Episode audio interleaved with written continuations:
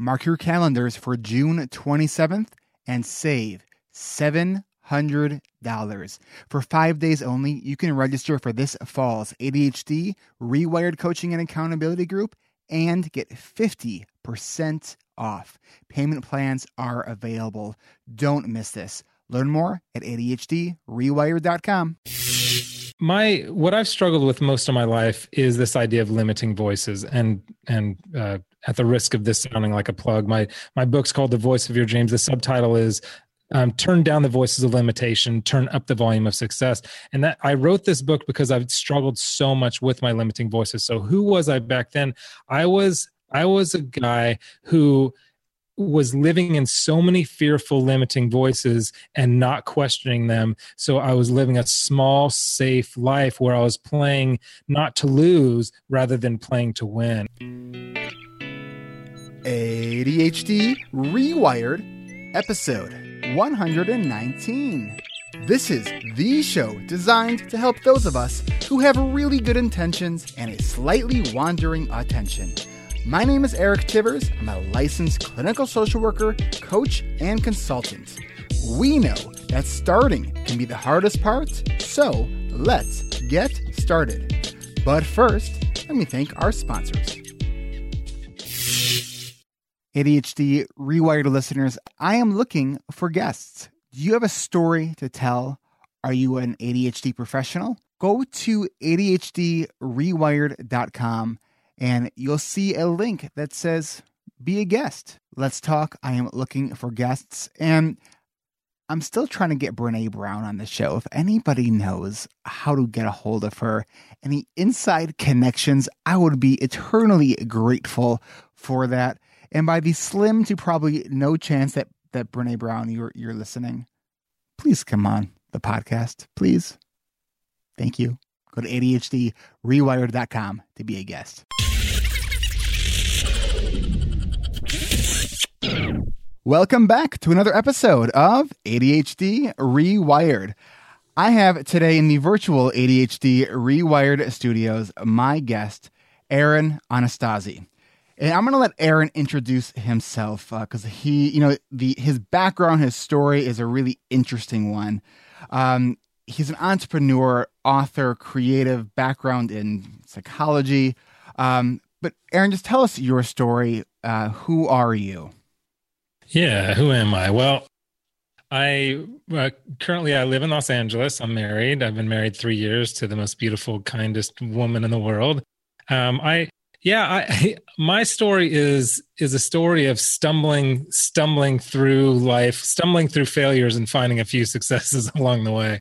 I when I, early on, I I I all but almost failed out of high school because I I just wasn't wasn't very good and didn't care and wasn't that focused and all that. But but stumbled onto this desire to learn, and so uh, that that's what brought me to college. I ended up doing pretty well in college, and even though it was a big struggle because it was really tough for me to focus, but uh, but really desiring to learn and finding some ways to figure out this focus thing from a lot of different angles, and ended up actually going to Princeton. And I I studied uh, philosophy, psychology, theology, and um, and I guess the what I'm what I'm doing now for money is a couple of different things. I, I just wrote a book, but also I have this uh, a singing site. It's called Superior Singing Method, and uh, and that was fun because I had so many massive failures with that, and then did a couple other things and and watched it kind of blow up and become really successful maybe partially because of what I did, but also partially just out of out of dumb luck, and um, and so and then I created a couple of other um, online programs, and and now I'm doing more filmmaking and acting and and writing as well, and coaching. So I know it sounds like we're all kind of like doing a lot, right? I, I, feel that that people with ADHD are often the creators of the slash. you know, it's like you, you, can't just, you can't just have a business card. You can have like a business book because there's so many things that that we do right? I've toyed with the idea of having like five different business cards. now, you you said you you were never officially diagnosed with ADHD, but you've identified with with so much of what you I guess have learned about ADHD. Yeah. See, my I, I never had a chance to get diagnosed because we were so poor growing up that I I literally don't think I ever went to the doctor before I was maybe like I mean, since I was a baby, I'm sure I was at the doctor when I was a baby, but you know, to the next time after that was probably like 18 or 19 once I got like the, you know, some some type of insurance. So, but yeah, I've I've always been all over the place and ADHD is probably a really good fit for me. I just never had a doctor look me in the eyes and say this is you. Okay. So um so then what what was the was there something that you read or heard that that you thought about well that kind of does sound like me. Yeah, my my little brothers actually went to the after we kind of started growing up, my mom did eventually get insurance, and my little one of my little brother was diagnosed with ADHD, and I remember thinking, "That's totally me." I like I I and I didn't. I mean there. There was some for me some shame around it like I didn't want to have that label so I was glad I didn't go to the doctor because it is it's there's nothing wrong with being ADHD or being, but there's there's a certain stigma that I didn't want attached to me, so I kind of I ran from that and definitely didn't want to even have the opportunity to have that label. And it's it's not an uncommon uh, story and and uh, kind of even mindset. You know, we in the ADHD community we talk so much about about shame. Uh, you know, and it's not even so much shame of the the label; it's the you know what if you if you you know if you meet the, that diagnostic criteria and you have this and now you're owning it but you're still struggling with it like that's where that the real sort of shame kind of comes in um, so one of the things that you shared with me aaron when we were um, we first spoke um, was about 10 years ago you said you were working with that, you were really depressed and you were working uh, with a coach um, and the coach said something to you do you remember uh, what it was I do. I do. I Batman back during that time I was I was on the brink of of some really major failures. I've had tons of failures in my life, but like some what I felt like because it was a really major one. I was I was pursuing music for a long time and wanted to be a rock star and all that thing. And and and I just come off of like a major failure of just like okay, I'm done. I'm it's time for me to shift gears, but I felt like I was kind of spinning off the face of the earth because I didn't know what I was doing, where I was going, or what I was doing, and I kind of wanted to start moving into like the acting, filmmaking thing, and I was just a little scattered, but I was just feeling really depressed, and I was feeling uh, I was getting the same types of results over and over and over again, the types of results that I didn't want, and so like what was, was what was happening? Well, I would I would get really really close to to a success like okay, so let's let's back up about a year before and maybe 6 months before that. I was working with a major record producer and he was like Grammy Dove award winning producer and and there was all this I had invested money and we were moving toward this great opportunity and all these things and then my manager and I had had some outs and and I I broke off a relationship with my manager was going to get a new manager but the producer was connected to her. And so he he said you know he he just cut it off and said I'm not doing this anymore. So it was stuff like there that kind of thing was happening over and over again where I was right on the brink of like this breakthrough mm. of success. And and so I just thought to myself uh there so anyway so fast forward when i was sitting there with my with my life coach and and he i was getting to a point where i was like this type of thing is happening so much that i've got to be complicit in this somehow. That like i've there's somehow i've got to be creating this. This isn't just by this isn't just the way it is. Oh it's just the way it is. And so when he what he said to me really resonated with me and here's what he said. He said um, who would you have to be in order to get the results that you want? And that's such a simple statement this whole distinction between being and doing but but it in that moment i was like ready for to hear that finally. And um and it, that's what sent me on on a search and on this journey of how do i get the results that i want in life by shifting my way of being? Because i was a hard worker. I was like i've got i can work hard and work hard and grind it out and grind it out but that was just getting me to break down fast faster. That was getting me to these same types of results over and over again faster. It wasn't working. There was a shift of mind that I needed and a shift in my in my thinking and my what I was believing in order to to have a different overflow of actions and get different results. So during that time then you you created some clarity on who who it was that you wanted to be? Yeah, that that's where I started. Is I I had always started with the doing. Okay, if I do this, then I then I'll then I'll be this, and then I'll have this. Mm-hmm. It was mm-hmm. that that kind of distinction, and I just flipped that thing on its head, and he kind of helped me flip that on its head. That if I choose who I want to be up front, and then I just naturally do the things that that person would do, then I'll have those things I want. But the have will be an afterthought. And when you say who you want to be, so what what does yeah. that actually mean? Yeah, um, for me, it means uh, deciding what deciding what it is what it is what your vision is. What's your vision? What's the clarity of declaration of of who you are? So for example um so i'm not just talking theoretical here what i did is i i, I decided i want to be I don't want to be. You did major in philosophy, so right. I, I, love, and that's part of the problem is that this paralysis of analysis of staying in my thoughts. And oh, so, there's so many people, myself included, that can relate to analysis paralysis. Oh my yeah. gosh. So what I did is I on the outset, I said, Here, I am an actor, I am a filmmaker. What does an actor and a filmmaker do? So that's kind of choosing my B up front. And so, okay, so what what does an actor do? Oh, so an actor uh, needs to get a reel. And so I said, okay, I, am gonna I'm I'm gonna make. Uh, how do I do that? Okay, so then I'm gonna write a film. I'm gonna get the film made, and that will be my reel, like my actor's reel, so that I can get an agent manager and start going on auditions and be an actor. It's like that's what to do. So once I defined that B up front, the do became more clear. Oh, I see what I have to do. The next small thing is headshots. The next small thing is making requests of others. If I could do these next small things, that that kept me on the path toward this bigger vision. It sort of reminds me of the idea of begin with the end in mind and what does done look like. So it's like, what does it look like when you're finished with something, and then kind of work backwards. So you're so it sounds like you kind of took that idea and what is this role look like, and and what are the things that are involved in that.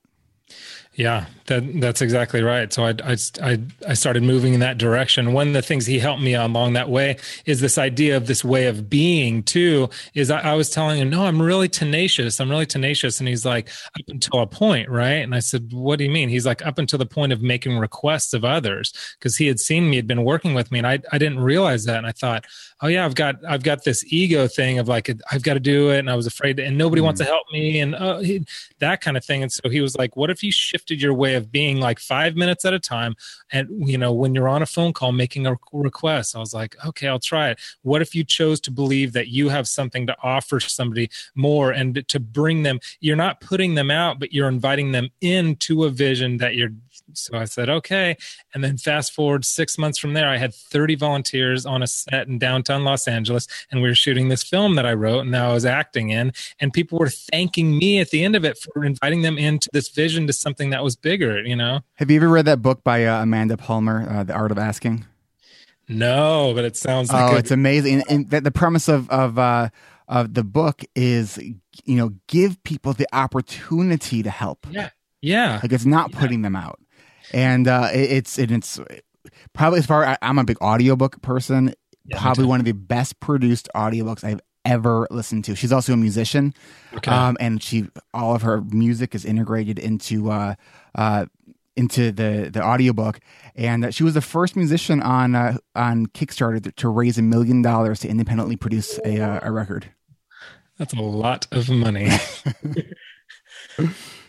so you ask yeah. people for help, and I asked people for help, and they I, I thought I was going to be bugging them, and to the contrary, they they were they were happy with it. And actually, just two three weeks ago now, I did the red carpet event for that, and did the producer talk back, and all this. You know, super fun. It was just one little shift of being that that really opened things up for me. So now I I ask people all the time for help, and sometimes they say no, and that's fine, and others say yes, and that's great too. When you think back to that person who you were, yeah, what what were you? Well, he my what I've struggled with most of my life is this idea of limiting voices and and uh, at the risk of this sounding like a plug, my my book's called The Voice of Your Dreams. The subtitle is um, turn down the voices of limitation, turn up the volume of success. And that I wrote this book because I've struggled so much with my limiting voices. So who was I back then? I was I was a guy who was living in so many fearful limiting voices and not questioning them. So i was living a small safe life where i was playing not to lose rather than playing to win. And that's who i was for so much of my life until i started questioning these limiting voices what, what were some of your limiting voices Oh gosh, that the primary one that I could think of that day is I don't have what it takes. Mm. I don't have what it takes to be successful. I don't have what certainly even if I get a little more specific, I don't have what it takes to have any type of sustained success because it's not that like, oh, I never had any success and then all of a sudden I had all the success. You know, life isn't that clear cut. I had had some successes along the way, but I had just like happened upon it and didn't really know what I was doing. But then when I realized so much of it had to do with my limiting voices and when I can when I can unearth them and rewrite them, success was more more possible. It was more I was tapping into something that I had tapped in before but didn't quite realize what it was. I hope I'm making sense. yeah. So, um, I mean, it sounds like very uh, from a framework of, of, cognitive behavioral therapy of you know identifying mm-hmm. those cognitive distortions, right? Yep. Um, and it's always nice to slap a fresh uh, coat of paint to give it you know another name because language i think is so important sometimes we can have the same idea but we describe it a little bit differently and it resonates right and i think that that is so important because we're talking about the impact our internal thought process has on our emotions and when we can when our emotion our emotions drive us to either do things or not do things yeah. and it's there's you know our people sometimes I don't think realize the power of the story that we tell ourselves. Yeah. Yeah, I th- that reminds me of my my wife and I. We were we were thirty thousand dollars in debt when we got married, and which is a lot of debt. And by by say by by we, I mean I was thirty thousand dollars. We got and she just inherited it. Exactly. she must really love you. yeah, exactly. Yeah, she was marrying the rich guy. No, she wasn't. So uh, I would, I but I was carrying around that the limiting voice forever of like, who can who can get rid of thirty thousand dollars debt? All I could afford because it was a lot of it was my school payment of one hundred and thirty nine dollars and eleven cents every month. I was like, this is all I can afford, and I lived in that limiting voice, and and it was creating a certain perspective on what was real. Like i believed this voice so i saw what was what i thought was real and it affected my perception of reality and and what and it affected what possibility I saw. So anyway, when my wife and I got married, we thought, well, that that was one story that I've been living in. What if we what let's try a new story. We're going to be debt free in 9 months. And so we made the declaration the whole B thing. We made this declaration, this vision. Here's who we are. We are debt free in 9 months. And as we did that, we started seeing all kinds of opportunities and you know, it wasn't easy. We, our friends were like going out and going on trips and we were, you know, it was kind of hard at times, but moving it again all right. The yeah, same movie again? Sure. exactly. Exactly. Oh, another in night. Okay. But in nine months, it was actually ended up being like ten months. We were we were debt free because we'd rewritten that story and, and chosen a new story. Did you do like the, the Dave Ramsey program? I did. You, I did you really? I teach that program now. I've taught my wife and I've taught it three times now. It's a nine week program. We love it. You know what? If if you could just talk about what that is for a little bit because I think that that could be helpful for for a lot of listeners. Yeah, why not? I so the, the it's a really simple seven step program. He the the first thing it not that it's easy and I'm only we're only on maybe step 4 or whatever now, but the the first step he says is is uh, no, do whatever you have to do beg borrow steal sell whatever get a thousand dollars in the bank and this is this is your emergency fund this is just the beginning of your emergency fund does he really say steal What's that? Does he really say steal? does not say steal. He's a very devout, faithful man. Um, but he do whatever he can. He says sell some stuff. So get your thousand dollars, and then once you have your thousand dollars, he says get rid of your credit cards and let that kind of be your credit card. So if you you know if something happens to your car, it's usually between three, six, seven hundred dollars or whatever, and this could cover it. Second thing is get out of debt that takes that could take some time. And then the the third step after get out of debt is build a fully funded emergency fund which is 3 to 6 months of of whatever you know let's say you lost your job and you could pay things off for three six months. So a lot of that sometimes that's 10,000 20,000 somewhere around there. And then the next step is invest 15% of your income and then it goes up from there. That's like um, college for kids college for your kids house all that stuff. But it's just a really great simple system that that helps you. A lot of it like you mentioned earlier is getting your psychology and your emotions. Mm-hmm. he, he mm-hmm. talks about how it's it's it's like 20% numbers it's 80% psychology mm-hmm. and how mm-hmm. you feel about it and what what your feelings are because our feelings are what motivates us and one of the things that that I've uh, heard him talk about, which I was really interesting about the psychology of it, is that when you're looking at if you have a bunch of different credit cards that have different number, uh, amounts of debt, just yeah. start by the smallest one first, just so you're making progress, and so it's a mindset. Yeah, the tendency is to be like, well, I, I want to pay off the one that has the biggest um, percentage that I'm paying, and he says, no, that that doesn't matter. Get the smallest one so that you start feeling that that momentum. Mm-hmm. So that makes so that makes sense. And so you you, you were debt free. about Oh, thirty thousand dollars debt uh, debt free in under a year. That's that's pretty awesome.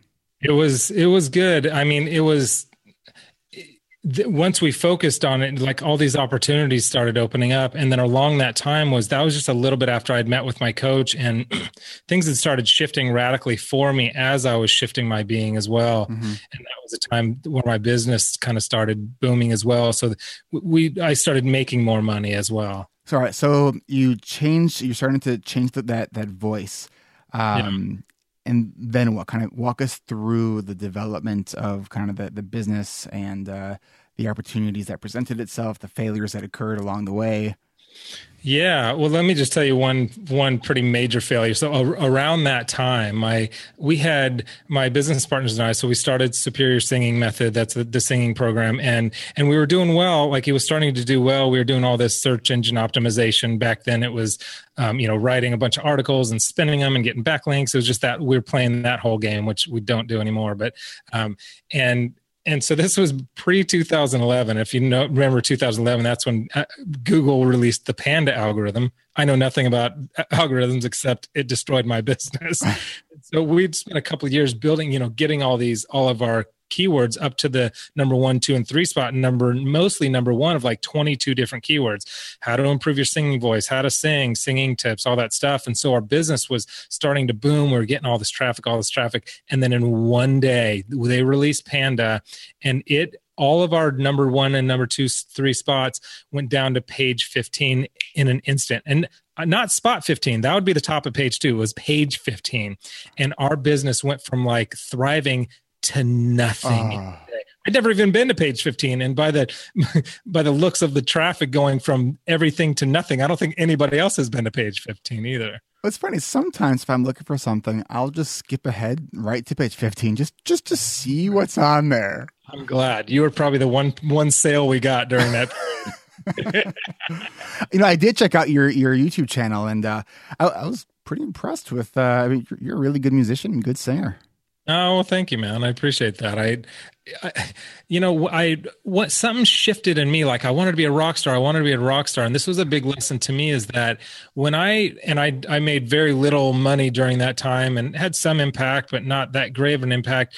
And when I shifted my way of thinking to, I want to be of service to humanity, yeah. All of a sudden my bank account started growing. All of a sudden I had it was having a bigger impact on humanity. All of a sudden I was growing this huge YouTube channel with that shift of mind of how could I powerfully serve other people? I mean, you have like a, a gajillion followers on YouTube.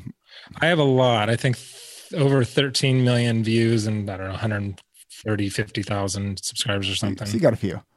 uh, we, yeah. we were talking a little bit ago about uh, I was sharing with you that that I was look, watch a couple of your uh, uh, videos and we are talking about um, trolls and just the, the feedback oh that gosh. and uh, man that's because there I, I read a, a, troll comment on there and I was like man how do you, how do you deal with that and you're like I stopped doing it and then you went back and you saw one you were just totally pissed off about it and it's probably the one that I read. uh, yeah, I, I almost never replied to those, but they, it infuriated me so much because he was it was like a stab on my character. It wasn't just like you suck. That's you suck is fine. You don't think I'm good, whatever. That kind of trolling, no problem. But when you say it's obvious you're paying for views and you and you you're you're a hack you don't know how to do this i'm just like well that's just not true. Like that's like straight up that's a very specific form of slander. And so i i definitely replied to them but i haven't looked at comments since and i just i try not to as much as possible. Yeah it's one of the, the tough things about being you know being a very visible person in the online space is that it's really easy for people to to um hurt you you know and it's yeah. and you sort of have to have that resiliency and have that support system uh, in place to to help yourself when when that happens. I know it's it's happened to me, uh, and it hurts. Yeah. You know, it's like I tell myself that I'm not going to care about it, and then when it happens, it, it hurts like hell. You know, it's yeah because you, you know yeah, you, put, I, you, put, your heart into something and it's like it's not like the the you suck or it's like that but, but it's something that's as you said very slanderous against your character that's the stuff that that hurts yeah, and what I what I found for me is, and this kind of goes back to the limiting voices for me. So I before I launched the singing program, I um, the I don't have what it takes. That was one of them, but I had a lot of like I'm you know this this imposter syndrome. Like I'm a fraud. I don't know enough about singing. People are I'm going to be exposed for for who I am. I I don't I don't belong here. It was a lot of those voices. So that's when that's when the trolls when they echo that voice in my head, that's when it really starts getting me down. If mm-hmm. it's something that isn't a limiting voice that I have in my mind, then I could just be like, ah, whatever. If they're like, your nose looks funny, I'm like, who gives a crap? But if it's like, and it's echoing a, a, voice in my head, that's when that's when I know I need to take a look at that voice and redesign that voice and and and find out what's going on there. I know for for me when I uh, you know I, I it's the same things I, I tell my clients and, and try to help my clients with. It's like, all right, so that's here's the story that we're telling ourselves. What's that other alternative? Like, what's the yeah. other narrative? Right? Yeah. I oftentimes will say, what is what is as true or more true than that thought? so now you've um you've been doing a lot of this online uh online course creation, um, and then. You, there was something that you you shared it with me. Um, you sort of accidentally created this new course. Yeah, so I yeah. love the story. well, see, we, we were mostly in the music space, and when I say we, like me and I have a couple of business partners who have been friends for, for we've been friends for years and years, and so we have so online right now we have superior singing method we have play worship guitar we have uh, uh, superior songwriting method. So it's all like in the music space guitar singing songwriting all that space. And so we we've made this uh, you know those doodle videos. We actually still have it. We actually still use it. You know the doodle videos where i do like a voiceover and they doodle like the i love cards. those. Yeah they're great. And we actually still use it and it, it's still a good marketing tool. But the it, it, was an overseas company who was doing this doodle thing because we got it for cheaper that way. And me and my business my you know business partner were in a coffee shop and and every time he was showing me we were just kind of laughing and joking and hanging out but he had his computer and he's like oh hey look they like i got the first draft of this. And so uh, we got it and we were took a, took a look at it. And every time it said superior singing method, they had flipped the the letters and it said to superior signing method. And we were just we were in a state of play and joking, like total like a right brained kind of time. It wasn't we weren't like work work work mode.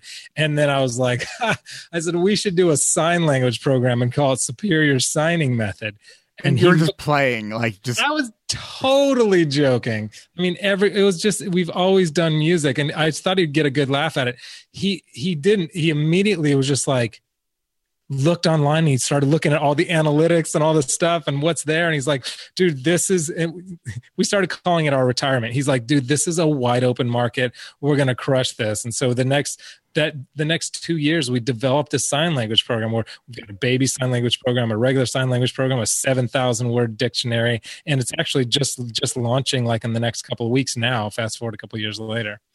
So did either of you know sign language no, no, did not did not. I, um, I have a buddy who who has a PhD and in education, and he's really good with sign language. And okay, he has a good look and um and so we we filmed him. I just recruited so you knew him. somebody who at least knew sign language. Exactly yeah. And he was he was great and so so yeah. Wow wow. Oh that's stumbled upon that. Like i said we're affectionately calling that our retirement because we just feel like it's gonna just be i mean just thinking about the value for of play when it comes to productivity yeah. you know it's like allow yourself to to explore those those kind of spaces in your mind it's it's yeah. amazing i love it yeah, there's so many good ideas that come in that space, and I find myself uh, when I get too locked into that left brain mode of do do this, do this, do this, do this. I can be productive, but but I I find that if I allow myself to get get in the right brain, like I you know adult coloring books are becoming a thing. I I actually have an adult coloring book, and I'll just color for like 15 or 20 or 30 minutes, and then come back to a project, and I'll I'll have new thoughts and ideas mm-hmm. about it because I can get so much more done when I it, employ that creativity and play and fun and those new new crazy ideas. I have actually have a, a friend who's uh, uh, into creating the uh, adult coloring books.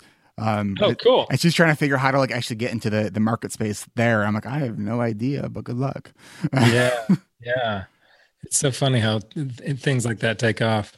I'm I'm in a I'm in an acting class right now, and and that's another thing they're saying. They're saying if you can get into your right brain, like play guitar or songwriting, and then go go look at the script, you you you're going to break down the script in a different type of way. You're just going to see it a lot differently. She was saying like you can get five hours of work done in ten minutes of left brain versus being in right brain. Um, interesting. Yeah, no, I uh, and and I believe that too. I mean, occasionally I, I don't do it as often as I actually would like. When you see, I have a guitar on my wall, and sometimes yeah, yeah. if I'm like, you know, just kind of stuck with writing copy, which is uh, you know often a struggle for me. Yeah. Um, I'll just grab the guitar sometimes, and I'll I'll try to make up a song about like the copy that I'm trying to write, and it will cool. sometimes it just comes out. Other times I just end up spending three hours playing guitar and don't actually get the copy that I'm trying to, to write done. So, you know, that's pseudo productivity. Yeah, you, you you you had a good time and you open yourself up and you put a smile on your face. that's right. That's right. So, um, in this story of of the failures, you know, it, I think that um, I mean, how we think about failure as you know, to quote Zig Ziglar, that failure is an event, not a person, right? Yeah. And um, you know, th- those those failure stories are so just imperative to to understand that every failure really is an opportunity to learn and to grow. You know, um, I mean, you were actually the first person, Aaron, to. So I, I just went through something really, uh, I guess you can call it semi-traumatic in the in the realm of you know the business world. Yeah. Is that so? Um, as we're recording this, it's uh, the, um, the 18th yeah, looking at my my watch, I'm like, man, I think I'm still off a date on my the calendar, and you know, I'm like, I'll just wait till next month. The calendar will be right again. Uh, there's my ADHD brain. Um, so one week left of, of my launch for my coaching group, and um, we are scheduled to do a, a interview, and my computer crashed. And so you were actually the first person that knew this because I had to call and tell you that I'm like, this this isn't happening. I'm like, I, I, was probably like freaking out. I don't even remember like, you know, I I, I never cancel my my uh, podcast interviews uh, unless I'm like deathly ill, which you know. Yeah. So um, first of all, thank you for for rescheduling this uh, with me. Yeah. Um, I, and you know, think, talk about the stories we tell ourselves. It's like, man, this this Aaron guy, you know, he's he's probably gonna think I'm just kind of flake, and you know, it's like, a, and it's like I'm seriously like this is like a disaster. My computer just yeah. crashed, and uh, and it, so that kind of set me back. So, but what I learned in those things is a number of things. One, when you have that little voice in your head that says you should double check triple hmm. check to make sure that hmm. you have your time machine turned on correctly. Yeah. Listen to that voice, right? Yeah. So, I mean, I present on on productivity and, and technology, and I the the so I, I've in the presentations where I've talked about the importance of backing up all your data because it's not a matter of if something fails, it's a matter of when it fails. That was yeah. the point where I had that voice of double check, you know, because I had like everything backed up on on uh, through Dropbox and an external drive, all my files, but you know um, that doesn't do the the program files, right? Yeah. So my lesson learned here, and I'm I hope that that I want to emphasize the amount of preventable pain that that occurred, and so if a handful of you listen and you go right now and double check your you know, if you're on a Mac or whatever system you use, make sure everything is backed up. And if you have that voice, up, I think it's backed up, go check. Because I, I yeah. lost so much time and I, I was ready to wave the white flag. I was like, I, you know, when you're in a launch, it's like, you know, you're, you're doing these sprints, right? It's like you're working yeah. longer hours than you typically will, but it's for a short period of time. And so yeah. I'm at like the end of the sprints and I get knocked down with my computer uh, fail. And it was, it was tough. It was tough. Um, but lessons learned indeed. That will never happen to me again. Yeah. Yeah, I the the idea of failure to me is it's it's tricky because we we well let me just say me I I tend to avoid failure but when I but failure it's never a problem that we face. It literally is the way to get there. So when we slow down the rate of failure we slow down the rate of success. And that i get that cognitively but i still want to avoid it because i I, I want to avoid the the the feeling of shame that and I don't mind failing if I'm in my room. If I try to sing a note in my room and I don't hit it don't care. But what I really care about is if if other if I look like a failure in front of other people. So that was a, a good lesson for me of like it's so oh, hard it is it is but but the more if I can just live in that land of suckage long enough a breakthrough will occur no matter what i'm doing. So that that's i actually i started taking uh, improv and i'm terrible at improv um, but i did it just for this express reason. I want to i want to just be okay with sucking at something for a while and just to live in that tension because I know that when I live in that tension, eventually there's a breakthrough and then eventually, eventually, eventually there's there's some form of, of success. But I I've almost I don't think I've ever hit any level of success without wading through the waters of suckage for a, a fair amount of time. It's so when I saw um, Brene Brown uh, t- uh, speak at this uh, entrepreneur uh, hub in Chicago, and she mm-hmm. was doing this um, this Q and A uh, thing, and, and what one of the things that she was talking about because she's been working with uh, these kind of Fortune 10 companies, yeah, wow. and she's talking about so she was having this conversation with one of these the CEOs of one of these companies, and talking about how so he was trying to sort of grasp this idea of vulnerability and yeah. you know and this willingness to fail, and she says no. It's not a willingness to fail. You have to know that if you're going to, you know, be up here in the the you know Fortune 10, you're you know you're in the top of the top of the top.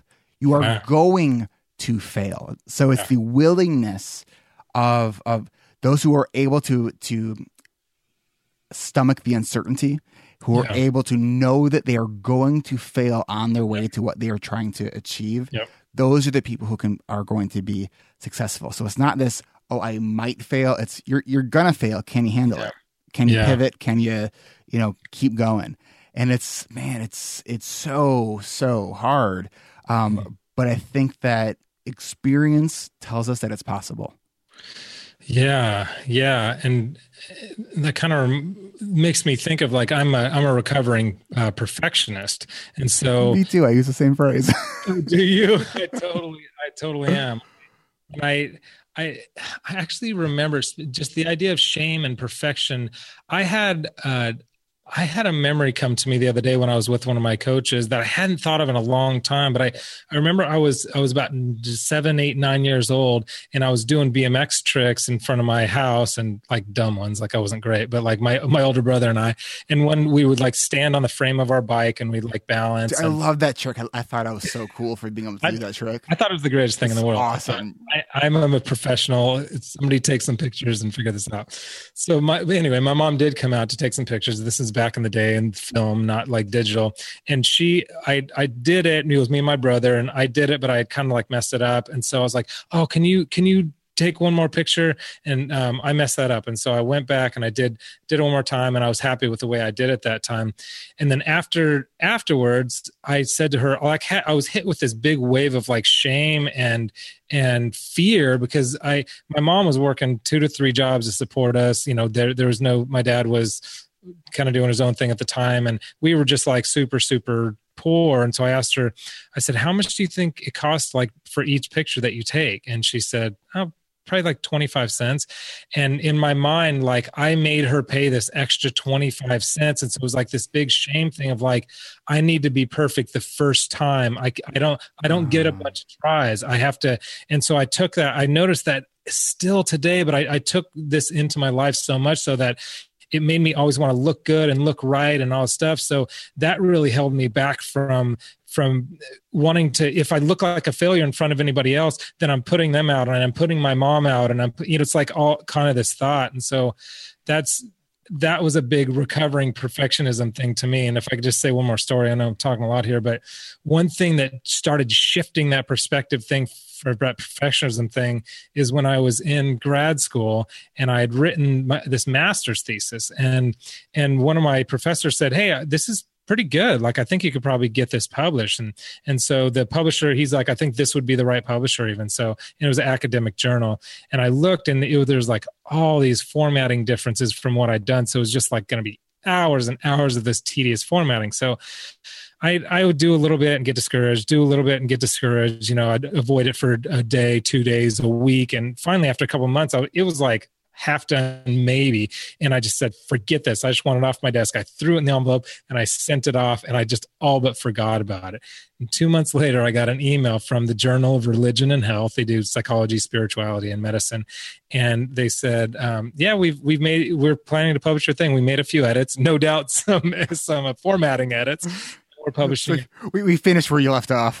exactly. But it, it was, it, that had such a huge impact on me because I realized I don't, I know this, but it like in my mind, like you don't have to be perfect to, to uh, succeed. Yeah.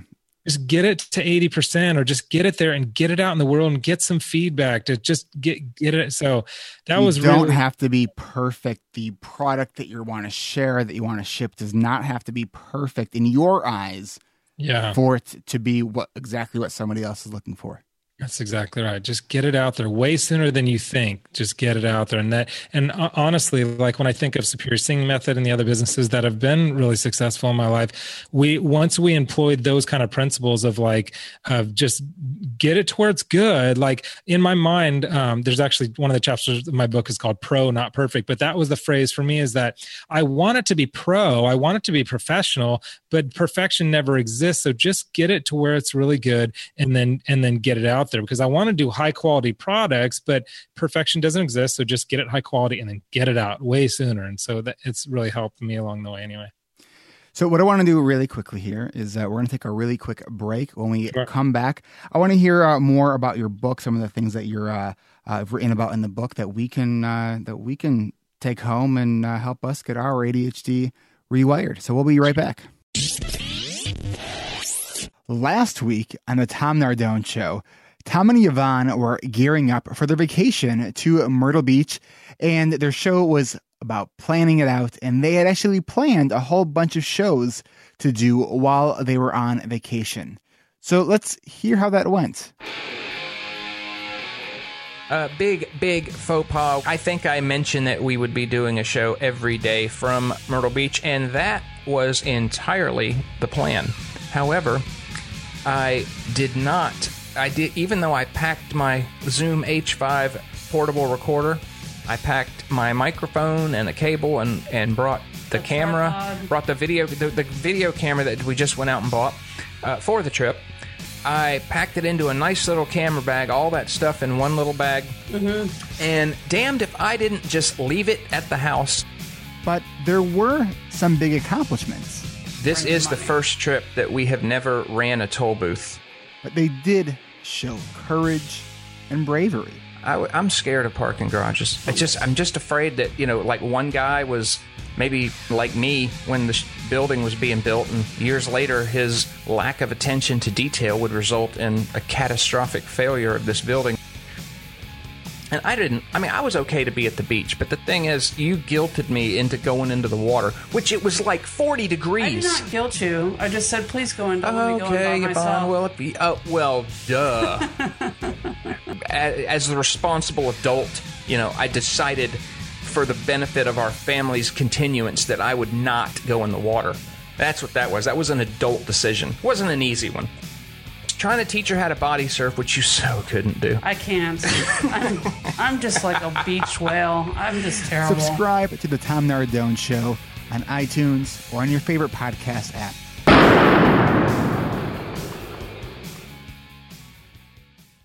Support for this podcast comes from the ADHD Rewired Coaching and Accountability Group. Fall session begins September 12th, but don't miss the one week super early registration with a super huge discount June 27th through July 1st. 50% off for one week only. I'm opening and closing registration for this one week period. You can register and get $700 off. It comes out to something like $116 a month if you use uh, PayPal. Go to ADHDrewired.com to learn more and uh, prepare to get your ADHD rewired.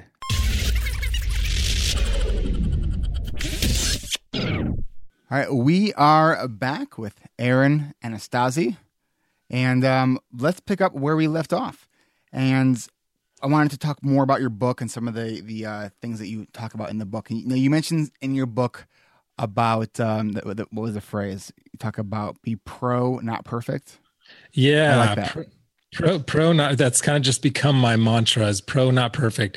And and pro to me is if I can get it to about 80% of what I think is great, that usually is uh, the pro level for me. That's usually like when somebody looks at it and goes, yeah, this is good.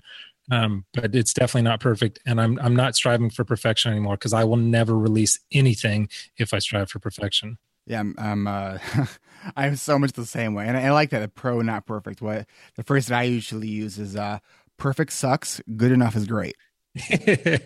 I, we um, my my business partners and I we went to uh, to a movie uh, premiere thing for that movie Skyline. I don't know if you remember that. It was like 2010, mm. and um, the whole pro not perfect idea comes up for that. As we, I remember there, it wasn't like a critically acclaimed film, but they made a film in a year. Usually takes three years from script to screen, and they made it for a million dollars, and that's a lot of money. But it looked like about a 50 or a hundred million dollar film because the graphics was so good because they did they were really a, a CGI graphics house in house and so they they did it. And they one thing he said from stage is he said um with that he said there were just three of us in the room creating this thing. And so instead of to quote he said instead of uh, everything passing through 20 a-holes it just had to pass through three a-holes. And so his whole thing was like it, it was this idea of like yeah monster graphics look great that's not exactly what we want but it looks great just go go go. And so my um, this whole pro not perfect thing one of the things my business partners and i started saying was sky because the movie is called skyline we started saying when we'd get all caught up and doing things perfect we'd just be like dude just skyline it just skyline it let's awesome. just skyline it. And so it became a verb for us meaning we're not going to let this bottleneck us just Skyline. And actually, one of our umbrella companies is now called Skyline because of that. That's awesome. Oh, I love that. I love that. So, Tom, what what other things are are in the book that we can uh, you know kind of take home and use? Yeah, yeah. The book is the uh, the kind of basic idea of the book is like we all have this voice of our dreams, like that that calls to us, but but a lot of times it gets really squashed down over the years. And I say primarily because the our voices of limitation are shouting so much louder that it's hard to hear the voice of our dreams and and let alone follow it and move toward it. Um, so the book's kind of broken up into like um, where to start and then productivity and healthy living. And and it's got like different sections but i think one thing as far as productivity there's a whole like section of like eight chapters that are like in the increased productivity category. And one of them just along the lines of what we're saying is called uh, commitment compartment.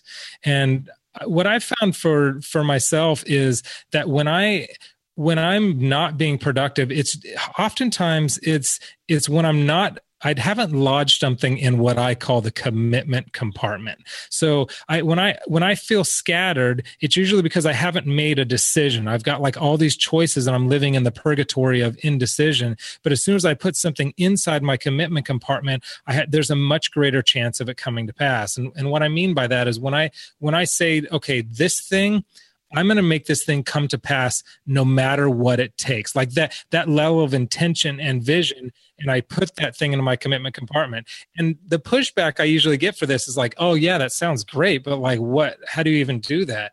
And the thing is, this commitment compartment, so many things are in this commitment compartment already. Like, for example, and I actually use this example in the book, but one thing that's lodged in my commitment compartment is that I'll never walk out of my house completely naked. I've never done it. I'll never do it. Well, how do you know you won't do it in the future? I'm just telling you, it's in my commitment compartment. And so there's so many things in our commitment compartment that we don't realize. That's actually that we're living in this commitment compartment state with most things in our life. But for some reason when it comes to our dreams and our businesses and that kind of stuff we allow doubt to creep in and that doubt pulls something out of our commitment compartment. But we could only get rid of that doubt when we shove it back into our commitment compartment and say i'm going to make this come to pass no matter what. And then uh, opportunity starts opening up once we actually make that decision i'm going to do this. But because we don't want to look like failures and we don't want to be disappointed we often i often say I, I, think I'm going to do this, or I'm someday I'm going to do this, or I'm thinking about. It's that kind of language that's not the commitment compartment type of language. Mm, mm. you know, it it almost seems like it's there. So there's it sounds like there's two sort of pieces to that. One is the emotional kind of determination for you know, it's like for me, it's you know, things that are related to math and like budgeting.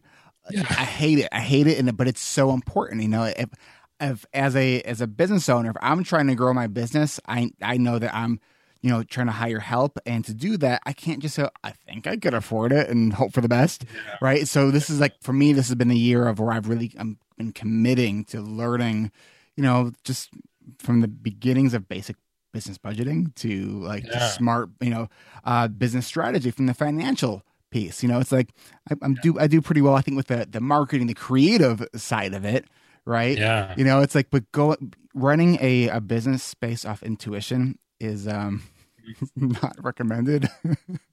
you know, so it's I, I want to understand enough so at least I can set up a framework so I can have someone else then execute on the the way I want it to go. Yeah. So for me this year, it's been the, the um to, to I think you if I understand the way you're saying it, I've committed to do something that is in my red zone, which is the area that I struggle in, because I know the importance of it, because I know that I want to grow, so I can help more people. Um, but I know I can't do it alone, so I have to kind of go through this yuck of of budgeting and actually tracking my expenses and actually Yeah. looking at the numbers, which is like I really don't enjoy it. You know, it's like so that's for me. Is that what you mean by the commitment compartment? Because when we were talking about walking out of your house naked, that sort of just seems like the the things that we don't even think about that we've already decided. Yeah, I there's so many things there are hundreds of things that are in our commitment compartment all the time. Like like i said the going out of the house naked like it just won't happen. That going to the store brushing our teeth putting on shoes you know taking a shower. All these things are in our in our commitment compartment. We're not wondering and doubting and if they're going to come to pass and hoping they come to pass. We just do it without even thinking but a lot of time when it comes to our business and our dreams that that doubt creeps in and we become more tentative toward toward where we're going with that. And so uh, lodging something in our commitment compartment often is just making a declaration like that i'm committed to this, this is what this is what i'm going to do no matter what it takes. And that shifts our way of being and helps us to see more opportunity um, that that is right in front of us oftentimes. So what happens then when there's the you know something that's very common uh, for those of us with ADHD is that like from an intellectual standpoint, like we really want to be doing something, yeah but it's can be hard to get us to to take the the action. Not, and it's and it's frustrating because it's you know sometimes we call ADHD the disorder of good intentions. It's like we know what we want to be doing, but we're not doing it. Yeah. Um, I talk about frustrating. You know, it's like oh yeah so how how have you um, helped yourself get from a, a, a place where you there's something you want to be doing, but maybe you're feeling kind of stuck um, to taking action? Yeah, the um the, the the first chapter of my book is called Where to Start, and I've heard you talk a little bit about this. Like, and Stephen King says the hardest part is is just before you start. And so for me, what's really helped me with my focus, because my focus can be all over the place, is breaking things into the smallest, smallest little chunks that seem manageable to me. Because, like for instance, when I was writing this book, the, my my thoughts were. Uh, you're you're a joke you're a mimic you're a fraud nobody's gonna nobody cares about what you have to say. Uh, it was um, come on you're never gonna finish writing this book so why even start? Why even waste your time? You don't usually finish things. Even if you finish it you're not gonna find a public it's like all these limiting voices were keeping me from sitting down. But when i finally just said you know what I'm going to let three minutes be a win today. I'm just going to sit down for three minutes and write this. And, and that small little chunk kind of tricked my brain into sitting down and writing. And once I'm doing three minutes of something, the limiting voice is like Van Gogh says, if you hear a voice in your head tell you, you cannot paint, by all means paint and that voice will be silenced. And so, as I just got busy doing the thing that I was most afraid to do, the voices began to get more and more and more and more silent. And then two hours later, I look up and I'm like, I've been writing for two hours. So, those small chunks have helped me a lot. That's awesome. That's uh, um, I never heard that Van Gogh quote before. That's that's awesome. I really really like that. Um, I, th- I think that was uh, Seinfeld sort of method for for writing, um, or he just commits to writing for like five minutes a day. Like that's his commitment, but he obviously ends up writing a lot more. Because if you if you start your day saying I have to get you know three hours of of this work done, and you're having a hard time with engaging, man, three hours is a pretty big uh, hill to climb. Yeah, it, it, becomes overwhelming to me when I think of three hours. I'll, I'll, avoid, I'll do anything I can for three hours to avoid doing that. But if I said five minutes, I probably would have written for three hours. so let me ask you this. So uh, obviously, you've been very successful in the things that you've been doing over the past uh, 10 years or so. Um, what are some of the things that you still have a hard time with? How much time you got? yeah. So what do I still have a hard time with? I it all comes down to thoughts for me. And so what i have a hard time with always begins with my thoughts. So it, in the morning almost every morning still i i wake up with a flood of fearful thoughts of of you know my my favorite voice which is my i say my favorite because i keep rehearsing it. So it must be my favorite is you won't have sustained success. Of there's gloom and doom on the around the corner for you. The um t- today today's where everything goes wrong and falls apart you know those kind of voices i i often wake up with those in the morning. So my struggle in the morning i actually have a morning routine where it's a time of of meditation a time of of refocusing a time of gratitude a time of walking. I even do some incantations which is super weird to even say but um, but I, I, I have this morning routine and exercise to shift me out of those crazy thoughts just to get me at a status quo and have a little energy to be to begin to work toward my day. So my struggle starts at the very beginning of the day. And what about what about actions though? Uh like things like um i don't know re- returning phone calls or mm. mailing something or you know those those things that you know for for so many of us with adhd you know it's these it's often this these seemingly simple tasks yeah. are so hard for us, and I think that's that's where a lot of the, the shame and uh, comes in, and you know the stories of oh what's what's wrong with me, and it's like I can do this, but why can't I do that?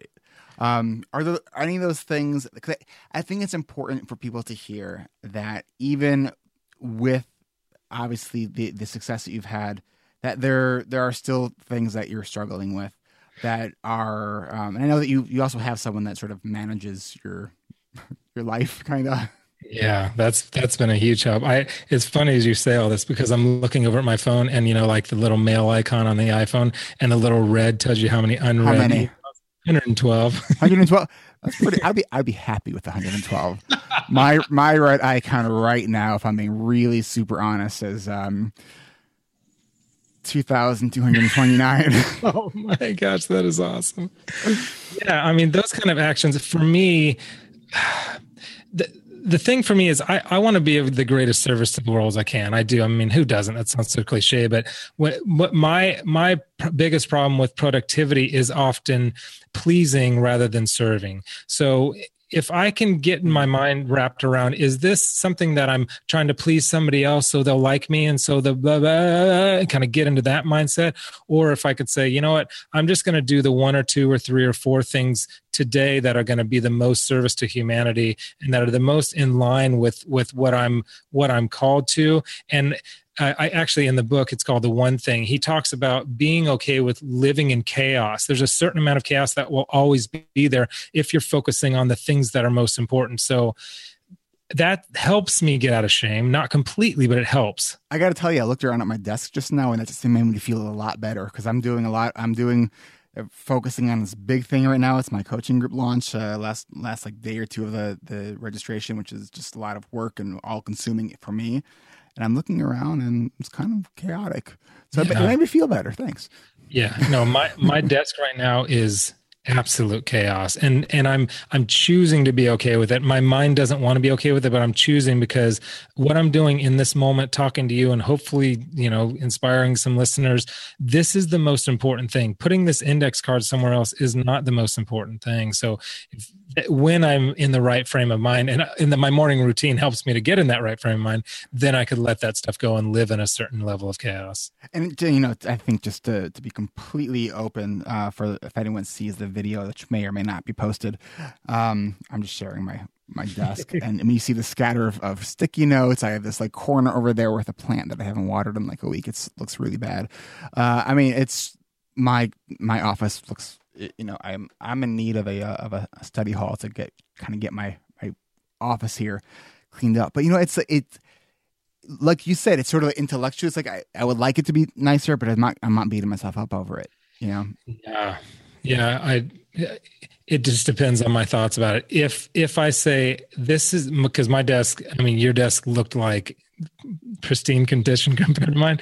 If I think my desk is a mess, therefore I am suck or I'm a failure or I'm a I'm whatever, I'm in chaos and I can't be productive if I have those thoughts. But if I have the thought of like, I'm glad this is a mess because I'm doing what really matters to me, you know, d- that depends on my emotional state. I mean, I'm kind of laughing right now because I'm looking at here's a crumpled up piece of paper that that I mean, it's I have a crumpled up piece of paper on my desk because I actually couldn't find my garbage can and I didn't want to get up to look for it. And my office is not very big, so it's yeah. probably behind my couch. So, and typically I would just like, throw it over there and hope that I got it in there and, and I would see it I, when I got up. But I, you know, it's just so I'm kind of laughing at, at just the whole just uh, premise of of this. You know, when this imposter syndrome that you kind of talked about before, um, and it's something that uh, that I, I struggle with myself still, and it's yeah. I really have to work uh, on, and, and often I talk to people about it because it's uh, you know I got to be honest with what's going on in my head, and uh, in talking and processing uh, these things, um, it is really important for me. And when you mentioned, uh, and I really resonated with this, Aaron, when you mentioned about this idea of it's the voice of it's not about you know can you be successful, it's about can you sustain success? I so related to that. Mm. i think one of my my biggest kind of tapes that replays over in my head is like can i keep it up? You know it's like yeah. i've been you know i've been doing really well um and i i sort of feel like the, everything that i've been building is sort of like based on this house of cards that like one thing's gonna come and everything's gonna come crashing down. And if and for me i really try to remind myself okay this is a feeling. Feelings yeah. are not facts. Yeah yeah, and feelings usually come from thoughts. And if I can examine those thoughts, I can usually kind of get off of that feeling. But it's not easy and it's difficult to have perspective in that moment, of course. When I'm working with my coach, it's a lot more clear when he's pointing out that and we're kind of examining those thoughts. So let's um what is um tell us again the name of your book, uh, where they can get it, and then I mean you have so many cool things that you're doing that uh I know you've mentioned some of the the, the things that the um, online courses and the, the videos, your YouTube channel. So um, here is uh, here's your your hour or hour but minute to uh, share uh, where people could find the things that you are doing if they want to uh, check out your all of your stuff because it's it's it's really quality stuff and um, um, thank you too for for coming on and, and rescheduling this uh, from the last time. So where can people get your book and everything else like that? Well, thank thank you, Eric. I appreciate your kind words and for allowing me on your show. You've got a great show, and I, I honestly, I just really appreciate being there. Uh, let's see. I the voice of your dreams is the name of the book. And and if you go to thevoiceofyourdreams.com um, right now we're doing like a 30% off amazon coupon code thing there. So you can find the book and a little more. There's a video. I have a little video where i tell what's going on with the book. Uh, so that and oh actually it's been on the bestseller list amazon bestseller list for five weeks now. So that's nice. that's super fun. Um, I'm, I'm grateful for that and then uh, all my social media is like at Aaron Anastasi, and and I do a lot of content. You know, I do a lot of like those graphic quote content stuff from my book now and my upcoming book, and yeah, that's that's about. I mean, if you're interested in singing, I know this hasn't been about that superior singing method. That's that's my thing, and and I have tons of free videos on on YouTube. If you just search about anything, you'll find my videos there, and a lot of free good singing content is there as well. I'm almost uh, imagining a, uh, a, a webinar in the future where it's um, sort of productivity slash music, and we can maybe just do a you know bring bring your guitar and you know I've actually have done a Zoom karaoke before because you can do a share share screen and share your audio. Yeah, it was wild. It was, it was a lot of fun. It was on. Yeah. It was actually on, on, New Year's Eve, I think, and that recording will never be released to the public. Uh, but it was a lot of fun. So maybe we could do something like that. Uh, that would be really fun. That would be really fun. Well, and thank you. Just seriously, thank you so much for for coming on. And uh, you know, I just want to, you know, I know from from talking to so many people in in the ADHD rewired community that sometimes um, when they hear of successful entrepreneurs, they're they're some people sort of get turned off by that. And I just want to say that, you know, from my conversations that I've had with, Aaron, and hopefully it was uh, expressed here today, that, you know, it's he he's coming from a place of of struggle and learning from that struggle. Um, and the, for me, those are the people that I trust the most. You know, it's if things have always been easy and you've always succeeded, I I, I don't. You're, you're not my tribe. You know, it's. Yeah. So we, we had to work and hustle for what we did, and so I want to, Aaron, congratulate you on all your your ongoing success, success um, and I wish you a speedy recovery and all your future failures, and um, and just thank you for spending the hour with me. This has been fun.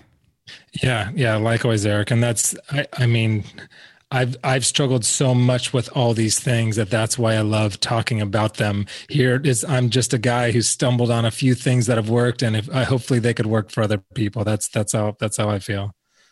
Well, Aaron, again, thank you so much for uh, for joining us and for helping my listeners get their ADHD rewired. Before we get to the outro announcements, I wanted to share just one more thing from the most recent episode of the Tom Nardone Show. Oh, one other thing, I want to thank uh, everybody who. Uh, my sales for my book are delayed as far as the information I get. I always find out how many books it sold like two months before, and uh, pretty dramatic increase in that. So, for those of you who have bought a copy of Chasing Kites, I thank you all, and I hope you enjoyed it. I've heard no negative reviews yet, and if you want one, tomnardone.net forward slash book. Ugh, I Very hate. good. I really hate doing I that. hate I really hate doing that. That was Tom Nardone. Congratulations, Tom, on the sales of your book. Go check out his book at tomnardone.net. Tom's the producer, editor, grand mix master, uh, artwork creator, show notes writer. He does many things for this show. So, Tom, thank you. All right, let's get on with the announcements for the end. Shut my mic off.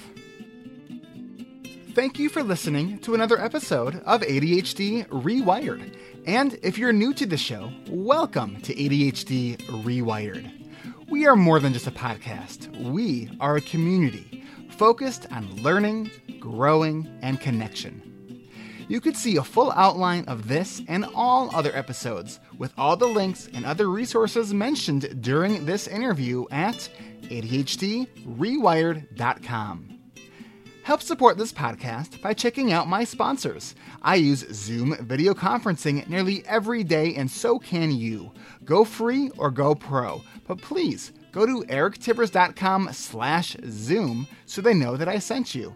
And you can get a free audiobook from Audible at erictivnan.com slash audible.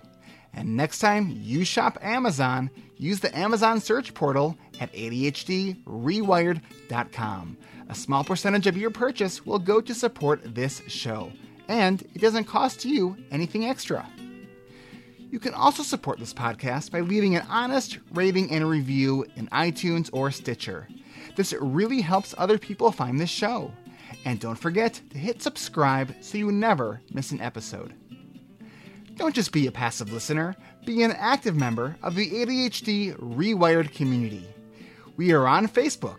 You can like our page, but please submit your request to join our free and growing community.